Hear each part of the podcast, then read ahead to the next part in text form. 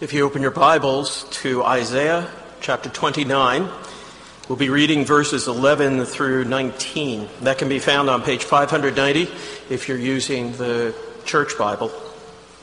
It's in front of you on the pew rack. Isaiah 29, beginning to read at verse 11.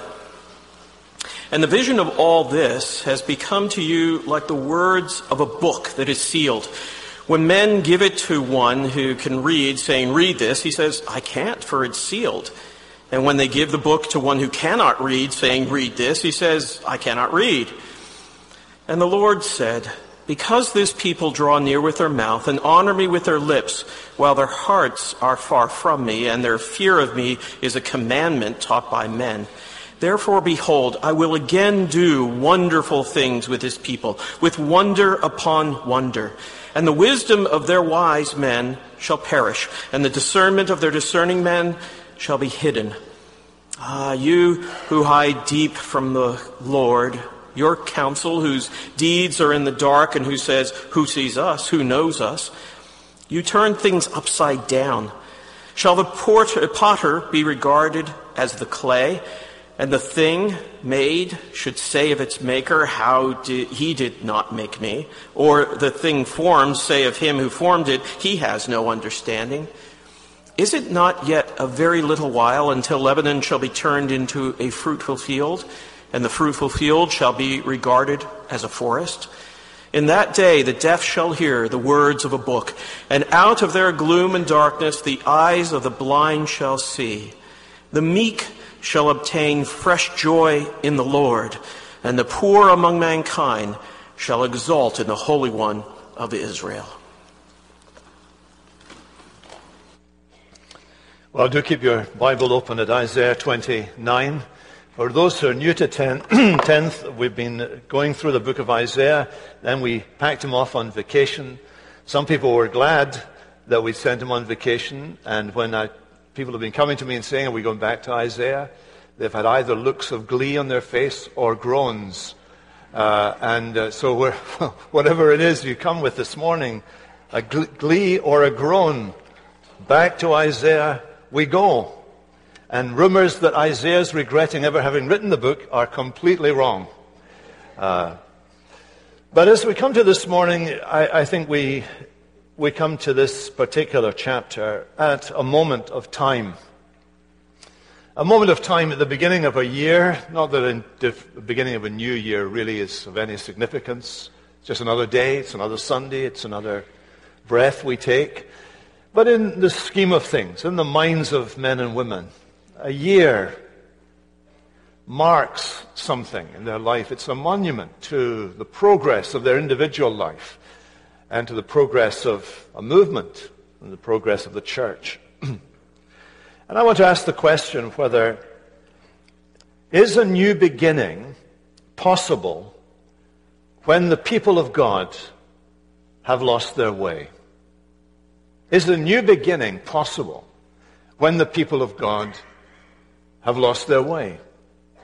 Now, the question that, that I've asked arises actually out this passage and you could have asked it of the people of Isaiah's day. But the question I have now asked is as relevant to this day as it was to his day.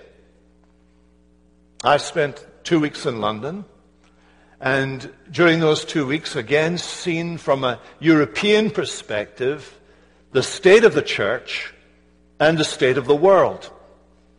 I've come back to the States, and uh, reading the, the news and hearing reports and seeing what is going on in the church at large, there are things abroad, and the question is when we are faced with a languishing church, and the Western church is languishing, and we are faced with an arrogant world, that is, a culture and a world system that is increasingly regarding Christianity in particular as something to be marginalized or attacked or even persecuted.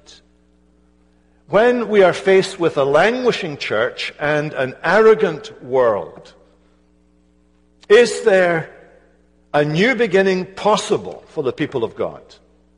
when they have lost their way. Such were the conditions back in Isaiah's day. And such, are the situ- such is the situation which Isaiah is addressing in this chapter. And as he addresses this, he is concerned, I think, in this chapter with demonstrating to us the powers that are at work in the world, the power of wrong ideas, the power of bad choices, and the power of true revival. We see the power of wrong ideas in the first eight verses of this chapter. As he looks, first of all, to the people of God, and then as he looks to the world around. He begins by addressing the people of God. He begins with this word, uh, translated ah in our English Standard Version. If you have an older version, you'll see the word woe. This word is a bad word. It is a dreadful word. Awe and dread should come upon us when we hear this word. And especially when this word is addressed to the people of God. I, I want you to notice to whom he is speaking. Ariel, Ariel, he says, the city where David encamped. So we look at that and we think, what does this word, Ariel, mean? What's its significance? It's obviously a reference to Jerusalem, verse 1. That's the city where David once laid siege. He once besieged Jerusalem in order to make it the center of his kingdom. Verse 8, it's called Mount Zion, so it's obviously not only is it Jerusalem, the city, but it's Mount Zion, the site of the temple. And this word Ariel was long obscure to scholars, but there is now a consensus that the word should be translated by the expression altar hearth. Altar in the sense of something where you lay a sacrifice, the altar, where the sacrifice was killed, the sacrifice was burned. The hearth is the place where it was burned. It's the place in the center of the altar where the animal that had been sacrificed is consumed as an offering to God. So not only is he addressing the community, Jerusalem, not only is he addressing the temple, Mount Zion, but he is addressing that which is at the very heart of the worship of God's worshipping community, the sacrificial system, where the animals offered in sacrifice were given to God. In other words, what Isaiah is addressing here is not just the people of God as an organized community or society, but as a worshipping community and society. He is putting us right at the very center of the worship of these very religious people. The fire on that altar was the outward visible sign of God's presence, both in wrath by consuming the sacrifice and in mercy by providing pardon as a result of the offering of the sacrifice. That fire on the altar hearth declared that God could either consume the sacrificial substitute or the fire of God could consume them. That's the reality behind the use of this word. And here God is addressing his own people. Do you see this? He is addressing his people and he is saying some disturbing things to them. Look at verse 2. I will distress Ariel, and there will be mourning and lamentation. Verse 3, I will encamp or besiege, set up my siege works around you, besieging you with towers, and will raise siege works against you. Verse 4, you will be brought low, he says. Again in verse 4, your voice shall come from the ground like the voice of a ghost, as if you've already gone into the other world. So you will go around like a dead thing you will be brought down, you will be brought low. Here is God addressing his own people. And he is threatening judgment and discipline and chastisement upon his own people. And you notice that the, the author underlines who it's doing this. It's the Maker who's doing this. It's the Redeemer who's doing this. It is God who is doing this. One day they would wake up and they would look over the battlements of Jerusalem and there would be the Assyrian army with their siege works and their armies and blocking all the routes of supply and hemming them into their city. And the prophet is saying to them, when you see that happening, those are second causes. The primary cause is God. God has a controversy with his own people.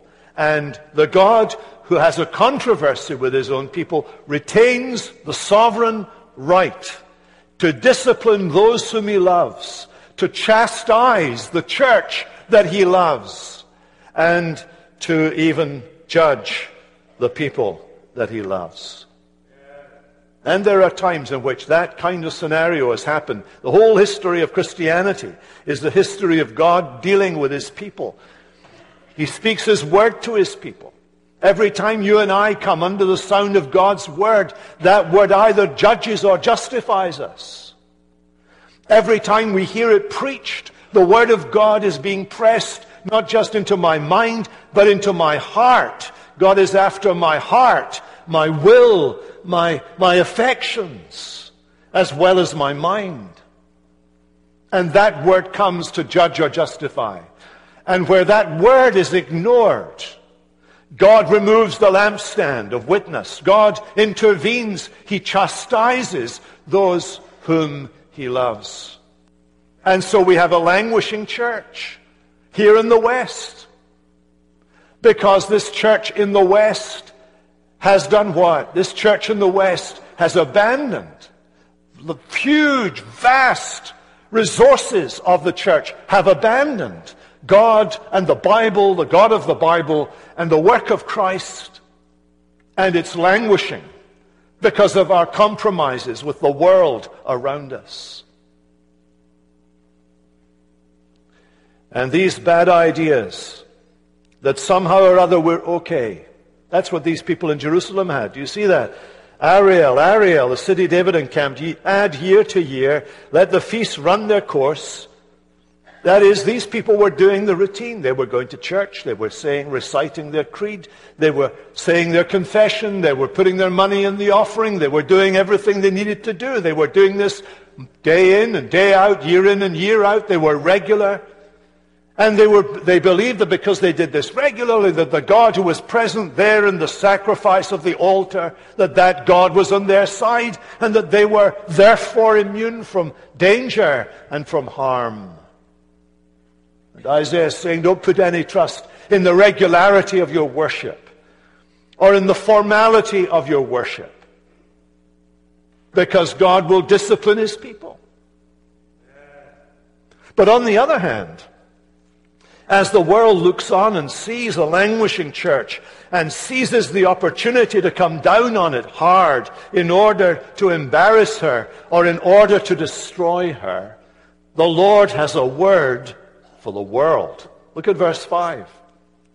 If you read verses 1 to 4, by the time you get to verse 5, what you're expecting to hear is this. Don't read it yet.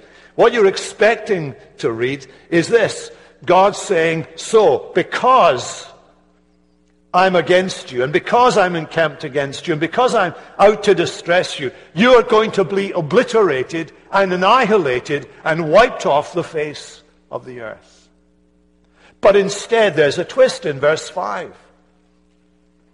These instruments that God is using against his church are in the end small dust, like passing chaff. Dust which when you pick it up just goes through your hands like sand in the seashore. It vanishes. Or like the passing chaff, there you are out in the fields on a windy day and the, the chaff is being lifted up and blown around and you've got hay fever and it's miserable. But anyway, that's the picture. That's what these enemies are going to be. God is going to blow them away. He's going to blow them away one day. You can imagine what these arrogant Assyrians thought when they managed to penetrate right into Judah, having demolished Israel to the north and surrounded Jerusalem with their army. Can you imagine what's going on in their head? There is nothing to this Israelite religion. There is nothing to this God of Israel and Judah. They are nothing. Here we are. We have the power. Everything is going in our direction. The cultural forces are on our side. These people are the people of yesterday. We are the people of today. God comes to those people. He comes to the world. He comes to his own people and he says, listen, these foes of yours are like small dust, and the multitude of the youth, ruthless are like passing chaff. Why? Look at verse 5. Because in an instant, suddenly, you will be visited by the Lord of hosts. There is going to be a theophany.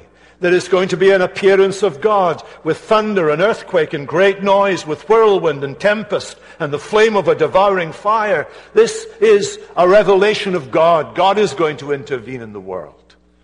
This was going to happen on a small scale when God scattered the Assyrian army overnight without Israel having to fire one shot. But here Isaiah is looking further into the future because these scriptures were written for our learning and our understanding as God's people today. He's pointing us to the future. All of these enemies of God's church, all of these opponents of God's people, will one day be visited by the Lord with an appearance of His glory. You remember it talks about the Lord Jesus' second coming when he comes with great power and glory. He comes to judge the earth in the fullness of his majesty. There's coming a day when God will thwart all that the enemy has planned for the church. Their ideas of their own untouchability will be shattered on that day. So here you have the church putting its security in its religious observance rather than in the personal trust of God. Here you have the world trusting in its power and its own might, thinking that might is right. And here is God saying, a plague on both your houses. I can judge my people as I please, and I will destroy the world in my time. You can bet on it. You can be guaranteed about that. And the lesson from both of those errors, those bad ideas, is this that we should bring every thought captive to the obedience of Christ. So there's the power of wrong ideas. And then, secondly, there's the power of bad choices. What got this church, what got these people into this mess? God talks to them in verse 9. He's talking to people who have been exposed to the revelation of God, to the Word of God, and now he's saying to them in, in notes of real sarcasm, by the way, astonish yourselves and be astonished. Blind yourselves and be blind. Be drunk, but not with wine. Stagger, but not with strong drink. He's being sarcastic. He's saying to these people, what is the problem here? The problem is that you have no eye for the truth. You have been living in illusion. You've been going on your way, blinding yourself to the Word of God. It's very possible for people to, to blind this, themselves to the Word of God, to not hear the Word of God. Eric Alexander used to say this. He used to say, There are some people we will not let God speak to us through. There are some people we will not let God speak to us through. And there are some things we will not let God speak to us about. And that's true. The Word of God is the Word of God. Even if it's in the mouth of an ungodly minister, it's the Word of God. It's God's voice, not mine or any other minister's voice. It is the Word of God. It will either judge you or condemn you or justify you. And so these people had sealed their ears to what God was saying. And God says to them, You sealed your ears. I'm going to put more wax in there so you cannot hear. You have no eyes for the truth, so go on the way you're going. Rebels who willfully close their hearts, refuse to love the truth of God, and reject the salvation offered in the gospel will find themselves facing judicial consequences. That's what 11 and 12 are all about. The vision has become to you like the words of a book that's sealed. You can't get into it. It's sealed. You can't get to read it. It's sealed. You closed your eyes to the truth. Now you can't even look at it. You closed your ears to the truth. Now you can't even hear it. You closed your will to the truth. You can't even, you will not even pick up the book and open it, crack it open in order to see what's there. God in his judicial hardening is hardening people to the gospel. Now you think of the goodness and patience of God with his church that he should permit this to happen. And why is he doing this? Verse 13. The Lord said, Because this people draw near with their mouth and honor me with their lips, while their hearts are far from me, and the fear, their fear of me, is a commandment taught by men. He's talking about their worship here. Do you know, nowhere in the Bible, nowhere in the Bible, does God show any concern about whether our worship is professionally excellent aesthetically pleasing, emotionally satisfying, or culturally accessible. All that God is concerned about in worship, however well you sing or however badly you sing, however much you've memorized the hymns or not memorized the hymns, all that God is concerned about is stated in this verse. Have you got a heart for God? Is He your audience? Because we do this for Him. When I sing these words, I'm singing to Him. When I make this confession, I am confessing my faith to Him. When I confess my sins, I'm confessing my sins to Him. When I hear this sermon, I am listening to His voice beyond the sound of any other human voice. It is to Him. And when I leave this building, I want to go out to live in the world to Him, to His glory, to His praise. You see, that expression at the end of verse 13 is important here. Their fear of me, that is, their reverence for me, the way they worship me, their thoughts of me, their reverence for me, their fear of me is a commandment taught by men. What, what that means is this it is a learned response. You're doing what you've seen other people do. So when you come into church, you sit down and you close your eyes. Other people do that. I don't know why they do it, but they do that. When you go for a meal, you sit down and you say grace, perfunctory perhaps. Maybe you take out your Bible and you read a bit of the Bible, you put it away. Why? Because other people do that. If you've been to certain Christian schools, you've learned the subcultural language that you use. The Lord led me to do this. The Lord's telling me that.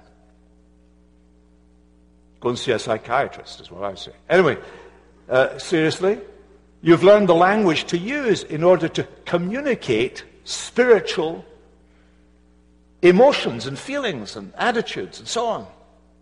And if somebody doesn't use that language, people take them as their suspect. Those are traditions taught by men. They don't, they don't actually say anything about the fear of the Lord in your heart. And that's all that God is looking for. He's looking for the heart. It's interesting that Jesus himself references this very passage and these very words in Matthew chapter 15 when the Pharisees and the scribes got all worked up about the fact that the disciples of Jesus were, in their words, breaking the tradition of the elders, for they do not wash their hands when they eat, ceremonially. Interestingly, they came up from Jerusalem in this context. Uh, Isaiah is addressing Jerusalem. And uh, Jesus quotes Isaiah by name. He refers to the words of this prophecy and applies it to the time in which he is speaking. And he says, This people, this people, not just the leaders, but these people, their hearts are far from me. Their religion is a commandment. Their fear of me is a commandment taught by men. It wasn't heartfelt. It didn't come from the heart. It was just what you did. That's why Jesus says to them, using very strong language, Why do you break the commandment of God for the sake of your tradition? And again, so for the sake of your tradition, you have made void the word of God. You have to know what is worth dying for. What is worth dying for are not the little traditions and little actions and little kind of in phrases or whatever that we've just kind of accumulated in our evangelical subculture. What really you go to the wall for, what really you die for, is the gospel that's been revealed in Scripture. What's in the Bible is important. What isn't in the Bible, frankly, doesn't amount to a hill of beans. These parallels with Jesus' day and our day is that their whole approach to their religious activities was allied to bad theology and resulted in a mishandling of Scripture. People in Isaiah's day, well, they were failing to trust in God when it came to the rub. And so he challenges them. It's feigned worship. They were doing the right things, but it wasn't coming from the heart. So when we come to worship God, and we don't see that our expectations are fulfilled, even our expectations of what we should feel or what we should accompany true worship, it's not down to me to being moved by the glory of God, but my being moved by other things the music, the quietness, the reflection, the preaching, or whatever. The fear of God is reduced to something man made. Am I moved by the glory of God? Well, that's a terrible state to be in. Blind and hardened to the Word of God. What is the cure? That's the question. What is the cure for that? And in verse 14, we have the answer. The cure is the intervention of God. Therefore, again, you're expecting God to say, because they're blinded to my word, even though I've given it to these people, I'm going to nuke them, or words to that effect. Instead, look at verse 14. It surprises us.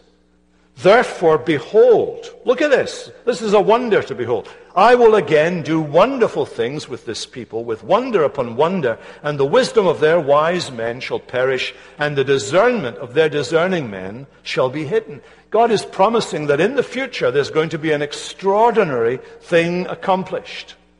That God is going to display his power again on behalf of his people. It will be something so remarkable that you would put it on the same level as the deliverance of Israel from Egypt. That was a mighty, mighty act of God. But this wonder, this wonder is even greater than that. Do you notice the repetition of the word three times? This wonder, upon wonder, upon wonder. This is a mighty, mighty, mighty act of God. This is something no human could do. These wonders are things no human can do. In the book of Isaiah, this word wonder has already been bolted on to the idea of the Messiah, the coming anointed one of God. He is the wonderful counselor. The salvation that he will bring has been planned by a God who is wonderful in counsel. That's from Isaiah 9 and Isaiah 28.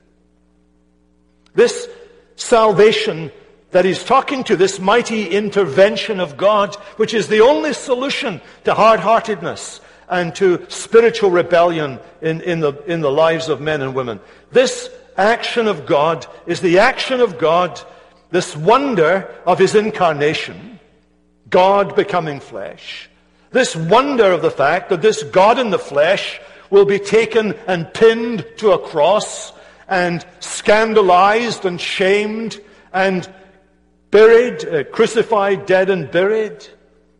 And the wonder that this same one will be raised from the dead and given great glory. And I know that's the right interpretation because the Apostle Paul picks up this very passage in 1 Corinthians 1. And he applies it to the cross of Christ. He says, This is the great act of God's wisdom. This is the wonder upon wonder upon wonder that God has accomplished in Christ. Um, a work of multiple wonders in the spiritual realm. On the cross of Christ, the world's wisdom is foiled once and for all.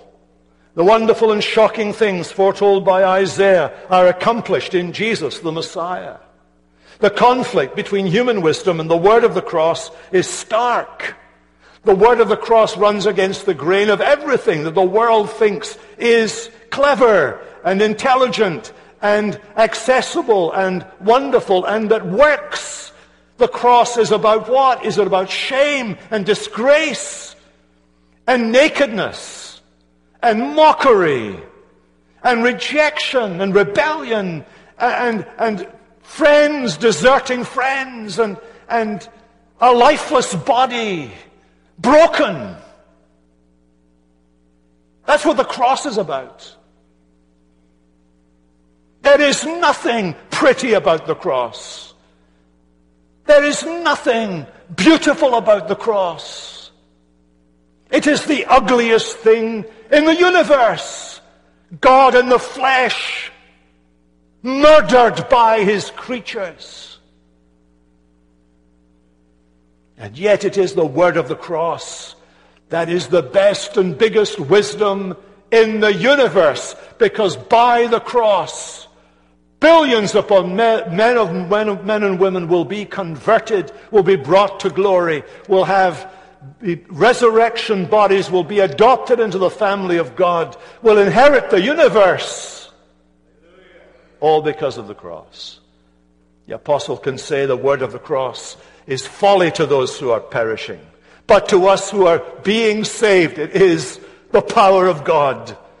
For it is written, quoting Isaiah 29, for it is written, I will destroy the wisdom of the wise and the discernment of the discerning. I will thwart where is the one who is wise? Where is the scribe? Where is the debater of this age? Has not God made foolish the wisdom of the world? For since in its wisdom the world did not know God, it is pleased, pleased God through the folly of what is preached and the preaching of it to save those who believe. It is in the utter folly of the cross that you may have a home in glory and a destiny in heaven. Now, you see, this lies at the very heart of Isaiah's message here. He's talked about the power of wrong ideas and the power of bad choices. And where it ends up is that the wisdom of the cross exposes. Exposes, for example, human leadership that gets it all wrong. There in verse 15 and so on. There were those in the leadership of the people of God who believed in their own resourcefulness rather than in the Lord. They didn't want to do the Lord's work in the Lord's way. They wanted to do the Lord's work in their way. And so they had little covert meetings behind closed doors. You who hide deep from the Lord, your counsel, whose deeds are in the dark. You who say, Who sees us? Who knows us? They were taking matters into their own hands. They saw the emergency, a languishing church, an arrogant world. They thought, this is what we can do about it. We'll, we'll sort it out. We'll, we'll deal. We'll manage the problem. There's always foolish leadership like that in the church. We'll manage the problem. God challenges it. He says, Do you see what you're doing? You are acting as practical atheists. Verse 16. You turn things upside down. Shall the power, shall the, pot, the potter be regarded as the clay? Do you think you can manipulate God? You know, you're the clay, God is working on you. Do you think you, the clay, can kind of reverse things so that you actually work on God? To make God do what you want Him to do? You can't do that. Does the thing that's made say of its maker, He did not make me? And you can see echoes of the world we live in today. That's what, isn't that what popular science is saying? Isn't that what Dawkins is saying? And isn't that what the, the world is saying? Here is a made thing, having the arrogance to think that it knows as much as God knows, pretending to knowledge that is beyond its own competence, and saying, He did not make me. It, un, it uncovers the arrogance of the world that is creeping into the church. Here is the thing formed. Saying to him who formed it, he doesn't know any better. The arrogance at the very heart of the world. God challenges it. It's exposed by the wisdom of the cross. Those who turn things upside down have forgotten that the Maker has the right to do as he pleases with his world. Every right to determine its course, decide its destiny, Every right to say that he, is to, he has planned out the end from the beginning. He is the creator. We're the creature. We may not disregard him. Well, you say, this is why we didn't want to come back to Isaiah. It's depressing. But it doesn't end there, you see. The, the good bit's coming, by the way. Chapter 40. If you can keep afloat to chapter 40, you'll be fine.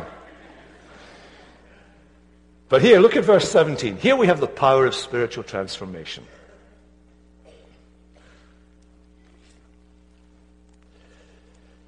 There's going to be a new creation. It's going to affect the environment, verse 17. Going to affect people spiritually, verses 18 and 19. It's going to affect us socially in terms of a new community, verses 20 and 21. And he reverts here to poetry as he thinks of the great change that God is going to bring about in the future. He uses the metaphor of a mountainous country becoming fruitful, a forest becoming an orchard, a reversal of fortunes, and he especially talks about a great renewal which touches individuals. Verse 18 In that day the deaf shall hear the words of the book, and out of their gloom and darkness the eyes of the blind shall see. He's looking into the future, isn't he? He's looking to the new creation. Ultimately, it's the whole new creation, the new heavens, the new earth, the resurrection bodies, the brand new you on that day. But that day has already begun to be fulfilled.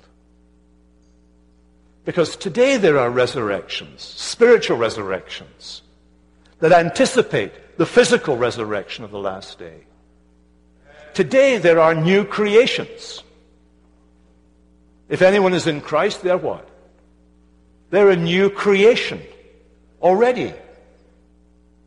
Already today, the physically deaf don't hear instantly. The, the, the spiritually blind, the, the physically blind don't all see immediately, but they will one day. But right now, guess what? Right now, people who are spiritually blind are seeing.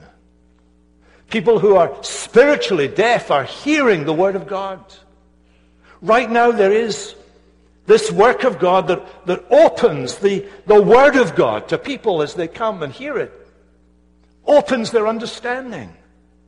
I'm imagining, even as I speak this morning, even though it's from Isaiah and Isaiah's tough meat, that there's somebody here, and as you're listening to the Word of God this morning, God is doing something inside your heart and mind, and He is unlocking something that was closed. And he's speaking. He's speaking to your mind, but he's speaking to your heart. He's speaking to your condition. He's speaking to your position before God. That's why when a person becomes a Christian, Paul can say in Ephesians, in Ephesians chapter 5, verse 8, it's like a whole new creation. At one time you were darkness. The darkness of the unformed creation, you remember? But now you are light in the Lord. You are light in the Lord. And on that day, God will overturn the expectations of the world. He will put store not in the power and success that the world does. He will overturn that. Do you notice verse 19? The language of the Beatitudes of Jesus in the Sermon on the Mount. The meek shall obtain fresh joy in the Lord. And the poor among mankind, that is the poor in spirit among mankind, shall exult in the Holy One of Israel. This is not the world's way. This is the Lord's way. There will be an exuberant delight. There will be laughter and joy in His presence on that day. The meek shall inherit the earth. Did you hear me? The meek shall inherit the earth. There will be joy unspeakable and full of glory on that day. That's where we're going. That's our destiny. That's the end of the story. I'm telling you, I'm spoiling it. I'm giving you the spoiler of the human story. In that day, there will be joy unspeakable and full of glory for God's people. Therefore, verse 22, therefore, thus says the Lord who redeemed Abraham concerning the house of Jacob, Jacob shall no more be ashamed. This languishing church in the world today which very often is exposed for its weaknesses and its failures and its inability to organize itself or to do anything right sometimes, on that day will not be ashamed. When I was a wee boy, I used to love that, those verses in 1 John chapter 2 when it says, it, I learned it in the King James, it doth not yet appear, it does not yet appear what we shall be. You know, the church looks at it, the world looks at the church and it thinks, you know, you're ineffective, you're just a bunch of crazy people. And, and we are, probably, but that's beside the point. But it looks at us as ineffective. It doth not yet appear what we shall be. But when he shall appear, we shall be like him. For we shall see him as he is. I know the transformation of that day and says, the prophet, that's coming in a short time. That is a short time to God. It's been nearly 3,000 years since Isaiah's day. It's a short time to God, however, before all of that is ultimately fulfilled. And in the meantime, in the meantime, the first and major sign that the Lord is working in spiritual transformation in people today is that those people discover a new awareness of truth, a new ability to grasp it and grow in it. And when God sends restoration or revival, there is a new need for truth.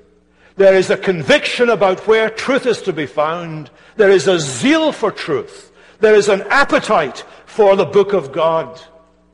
And I do not think it beyond the, the the wit of man under the inspiration of the help and help of the Holy Spirit for us to, as a people, at the beginning of 2015, to set ourselves this task of crying to God that in the midst of a languishing church and an arrogant world, He would in His mercy do for us in our day what He did for, for the people of God then, what he promises to do then to the people of God, that he would, that he would send forth fresh joy in the Lord to his people, that he would enable us to, to exult in the Holy One of Israel, that we would have a new appetite for the Word of God, not just that we might take excellent notes, but that we might be changed by it,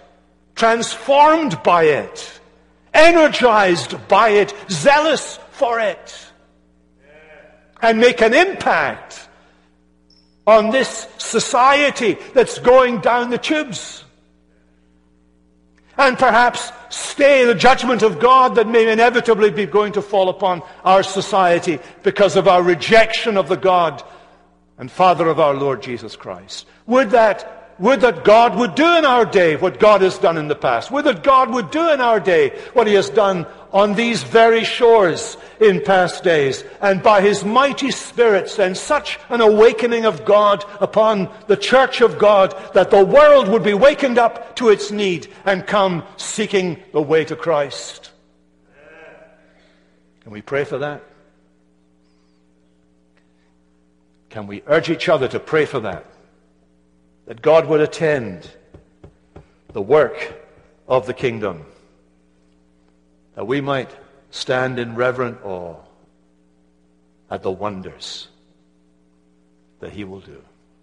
Let's pray. Father, we thank you that your word is truth.